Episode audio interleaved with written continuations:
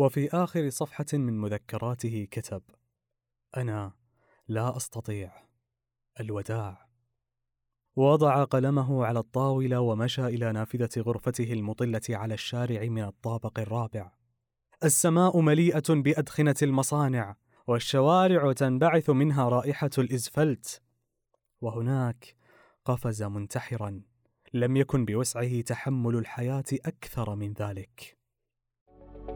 هذا البودكاست من إنتاج محتويس. في أغاني دايما تذكرنا بطفولتنا وفي صور لأماكن ما ننسى زيارتنا لها وفي عطور ريحتها تذكرنا بأشخاص حولنا. مع Golden Scent اهدي العطر اللي تحبه لمن تحب بأفضل سعر. من بين أكثر من عشر آلاف عطر أصلي حمل تطبيق Golden Scent من صندوق الوصف واستمتع بخصم إضافي مع كود عطر.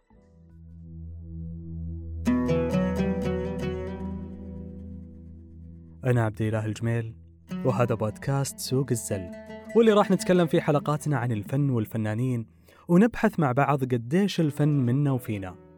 راح تسمعون معانا الموسيقى المحلية والعالمية عن عمارة زها حديد وإبداع تطريز إلي صعب وسوداوية كافكا الله يستر منها عن فلسفة لوحة الصرخة أو ليه عيون الموناليزا تلاحقنا بكل زاوية.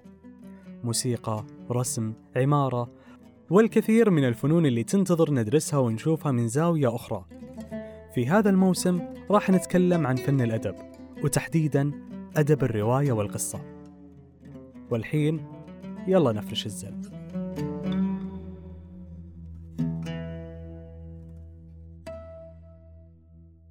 كانت الحربين العالميتين أسوأ شيء حصل في تاريخ البشرية. وهذاك الوقت كان هو زمن التحول الصناعي اللي هو وقت اختراع الآلات الجديدة وبناء المدن. هذا التحول خلق مجتمعات صناعية منعزلة عن بعضها. صار الكل يفكر بنفسه. ما عاد للحياة لون ولا طعم. فالموت والانتحار كان أول خيار للخلاص. هذا هو عصر الحداثة اللي تطبع بكثير من السوداوية والألم والمعاناة في الفنانين والأدباء. لكن هل صحيح كان أدب الحداثة كئيب؟ وليش إدموند ويلسون حذر من قراءة هذا الأدب؟ عند الباب ظهرت الفتاة بمفردها تلوح بالمصباح. طبعا فمن ذا الذي يعير حصانه الآن لمثل هذه الرحلة؟ ومرة أخرى ذرعت الفناء بخطوات متباعدة فلم أجد ثمة إمكانية. وفي غمرة شرودي وضيقي ركلت بقدم الباب الهش فانفتح الباب. وظل يتأرجح حول مفصله في حركة تلقائية وانبعث من الداخل دفء ورائحة كالتي للخيل وفي الداخل أيضا كان رجل يجلس القرفصاء أطل بوجهه ذات العينين الزرقوين وهو يزحف على أربع نحو الخارج قائلا هل أجهز العربة؟ استيقظ غريغور سامسا ذات صباح بعد أحلام مزعجة فوجد نفسه قد تحول في فراشه إلى حشرة هائلة الحجم. ينظر إلى يديه فيجدها تشبه السيقان وترتجف يشعر بآلام شديدة في ظهره ولا يستطيع تحريك رأسه لينظر إلى قدميه. أحدهم يطرق باب غرفته يحاول أن يرد ولكن ليس هذا صوته. أمره مريب جدا لمن بالخارج. وجنوني له.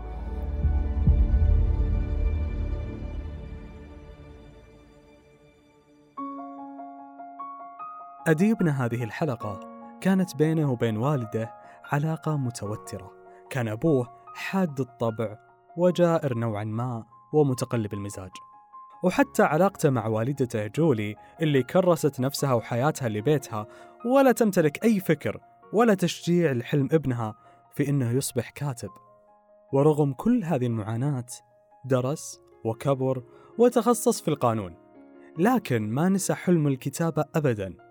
على العكس أخذ حصص في الفن والأدب وواصل كتاباته اللي كان يرفض نشر أغلبها هذه أعمال الكاتب فرانس كافكا اللي نقدر نوصفها بجملة واحدة وهي أحلام نومة العصر حرفيا والسؤال اللي نبغى نوصل لإجابته هو ليه أعمال كافكا تحمل كل هذه الكآبة؟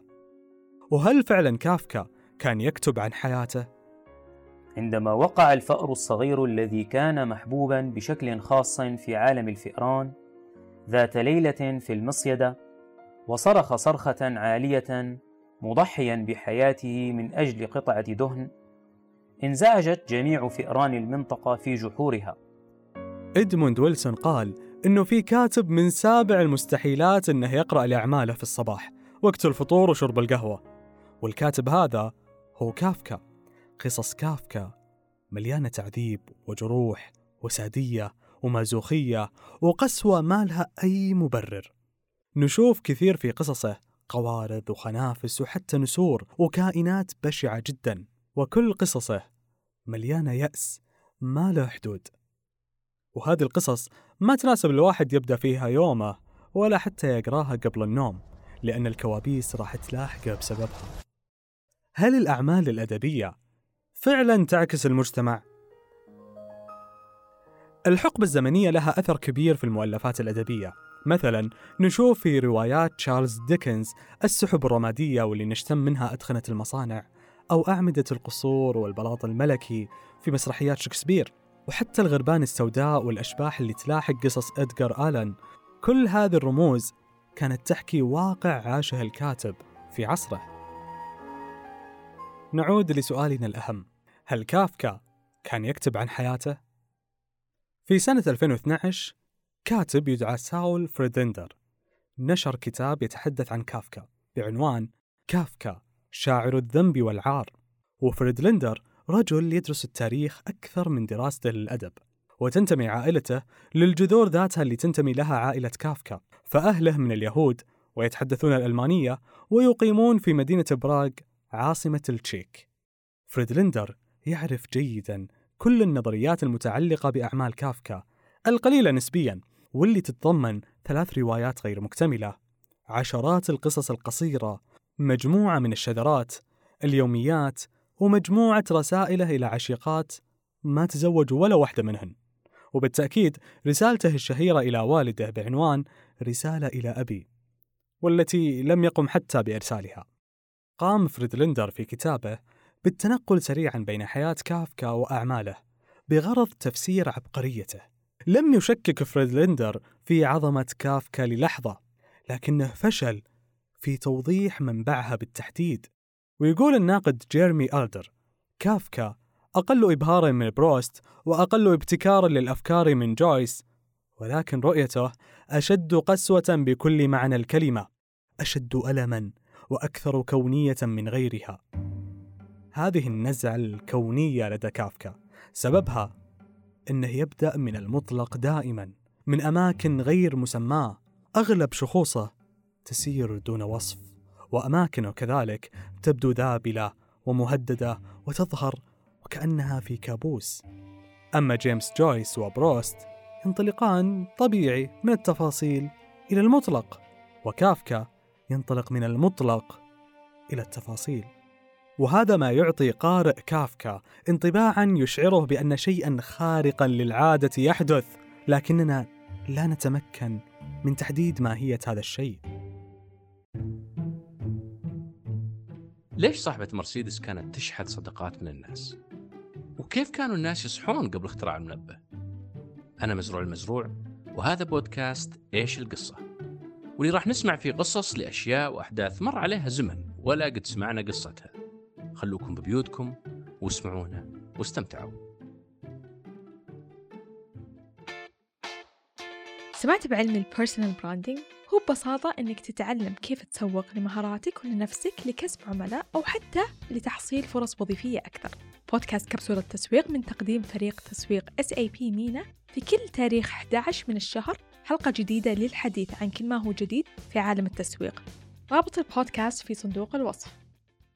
من رسائل كافكا إلى والده نستطيع معرفة أن والده السيد هيرمان كان رجل شديد وقاسي ترك ابنه ليشعر بقية حياته بعدم صلاحيته لأي شيء.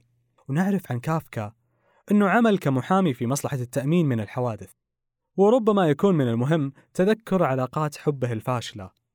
تقدم كافكا لخطبة امرأتين في حياته وفعل هذا مرتين مع المرأة ذاتها ولم يتزوج أبدا. مات سنة 1924 وعمره 40 سنة. مريضا بالسل دون أن يستمتع بحياته.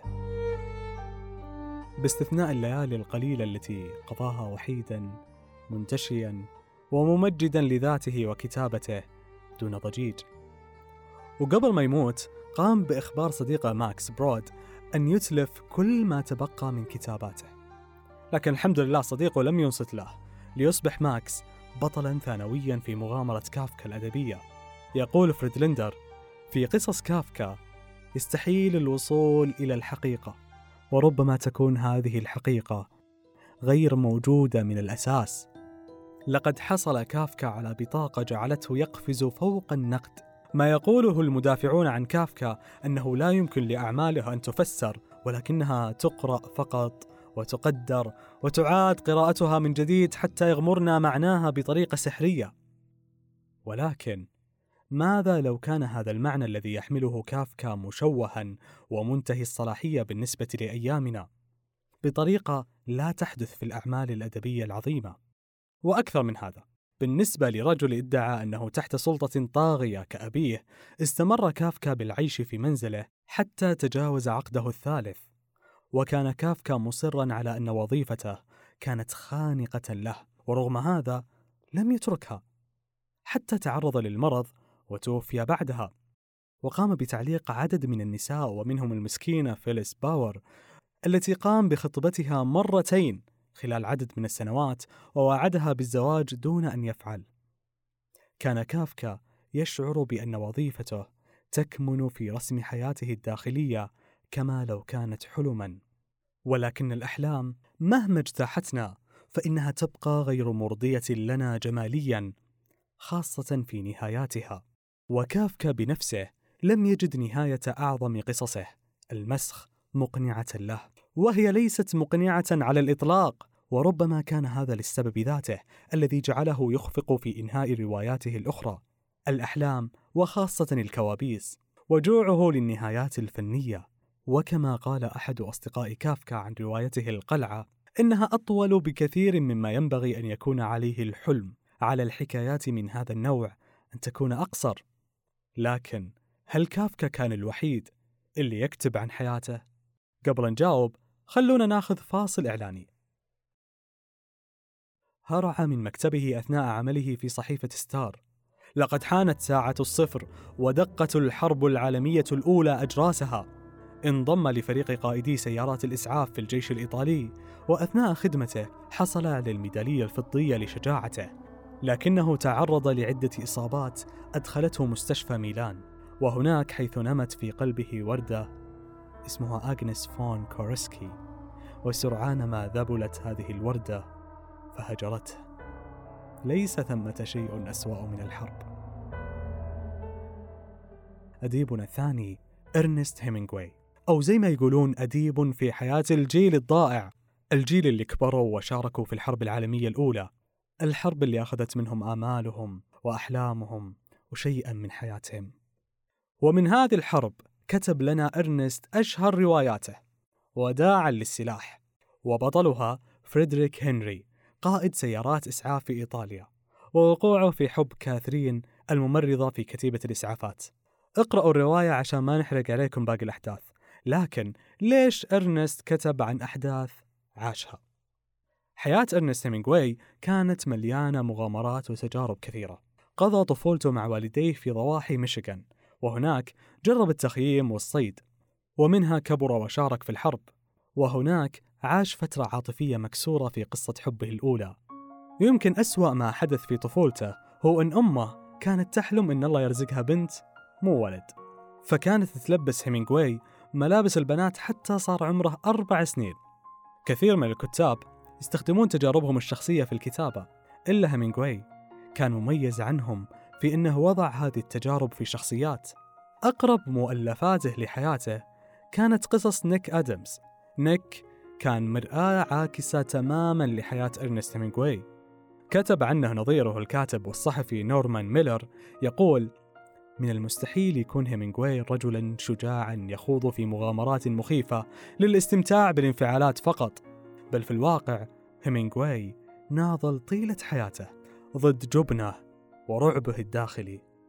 عالمه كان أسود يشبه الكابوس وجاهد بالغالي والنفيس حتى يتخلص من شيطان الوساوس والقلق الداخلي اللي يسكنه.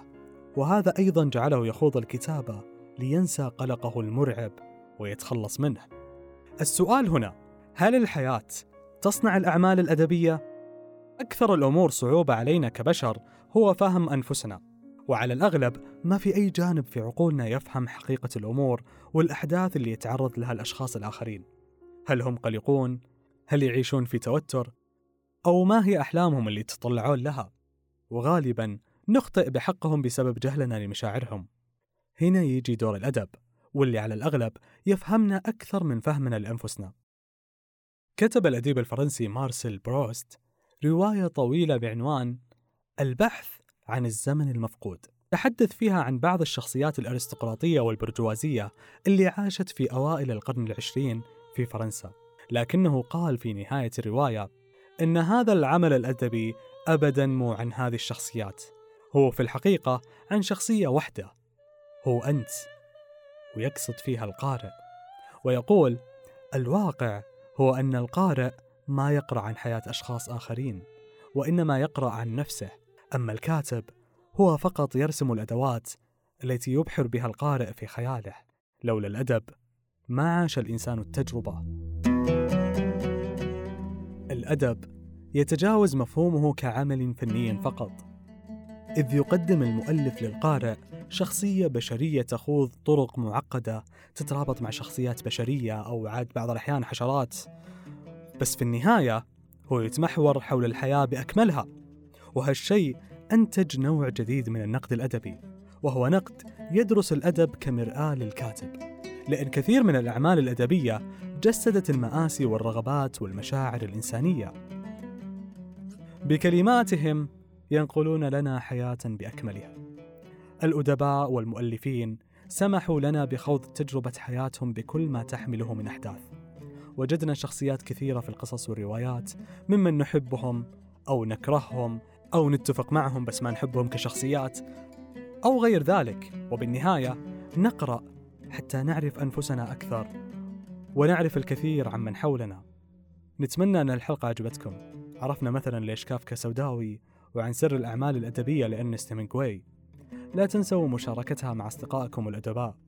بالمناسبة الأديب يطلق في اللغة على المهتم بالأدب وعلى المؤدب بالأخلاق أعني فحاولوا تنشرونها بأكبر قدر ممكن.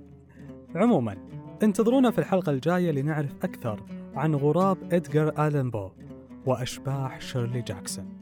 يومكم سعيد. أنا عبد الإله الجميل.